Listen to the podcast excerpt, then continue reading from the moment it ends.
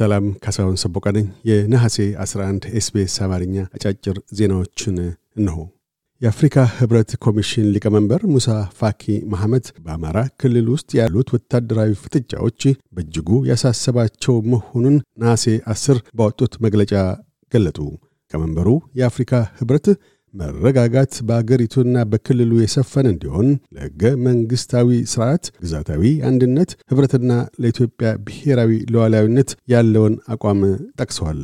ይህንኑም መሠረት አድርገው ሁለቱ ወገኖች በአስቸኳይ የተኩስ አቁም እንዲያደርጉና ለሰላማዊ ሰዎች ጥበቃ ዋስትና እንዲሰጡም ጥሪ አቅርበዋል።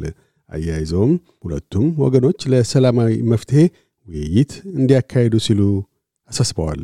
የአፍሪካ ህብረት ኮሚሽን ሊቀመንበሩ የአፍሪካ ህብረት በኢትዮጵያውያን ለሚካሄድ የሰላምና መረጋጋት ተነሳሽነት የበኩሉን ድጋፍ ለመቸር ዝግጁ መሆኑንም ደግመው አመላክተዋል። የአውስትሬልያ ሴቶች ብሔራዊ እግር ኳስ ቡድን ማቲልዳስ የዓለም ዋንጫ ህልም ትናንት ረቡዕ ነሐሴ 10 ምሽት በእንግሊዝ 3 ለአንድ በመረታት መክኗል። የማቲልዳስ እሁድ ለሚካሄደው የዓለም ዋንጫ ፍጻሜ ቀርቦ ለዋንጫ ባለቤትነት ግጥሚያ ማካሄድ ባይሳካም ነሐሴ 13 በአውስትሬልያ ሰዓት አቋጠር ከምሽቱ 6 ሰዓት ላይ አውስትሬልያ ከስዊድን ጋር ለሦስተኛ ደረጃ ለመብቃት ሌላ ፍልሚያ ይጠብቃታል። አውስትራሊያን ሦስት ለአንድ የረታችው እንግሊዝና ስዊድንን ሁለት ለአንድ አሸንፋ ለፍጻሜ ያለፈችው ስፔን እሁድ ነሐሴ 14 ከምሽቱ 8 ሰዓት ላይ ይጋጠማሉ።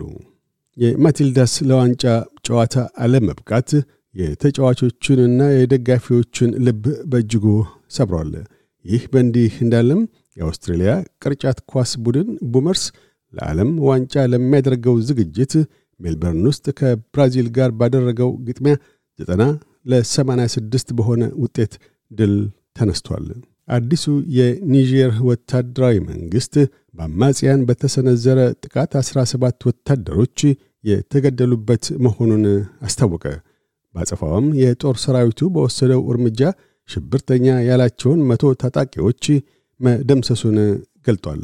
ደፈጣውና መልሶ ማጥቃቱ የተፈጸመው በኒጀር፣ ቡርኪና ፋሶና ማሊ ድንበር አካባቢ መሆኑም ተነግሯል። ፖድካስቶችን ለማድመጥ SBS አማርኛን ይከተሉ ወይም ኤስቤስ ዶት ኮም ዶት ኤዩ አምሐሪክ ድረገጽን ይጎብኙ።